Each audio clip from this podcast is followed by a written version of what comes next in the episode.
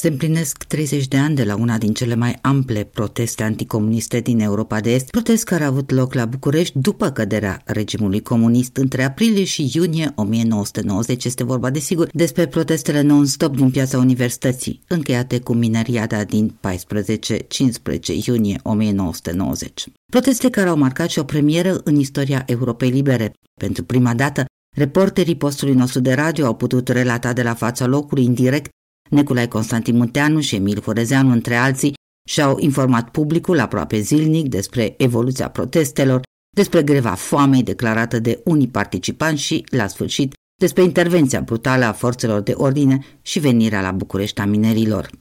Cu începere de miercuri 22 aprilie, Universitatea București a lansat proiectul online Piața Universității de 30 de ani kilometru zero al democrației românești. Pe pagina de internet dedicată proiectului sunt postate galerii foto, mărturii din acele zile, inclusiv emisiuni ale Europei Libere, interviu cu o serie de participanți.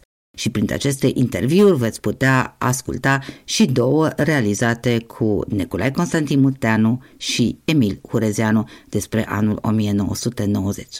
Totodată Radio Europa Liberă este foarte bucuros să fie și partener media al acestui proiect al universității.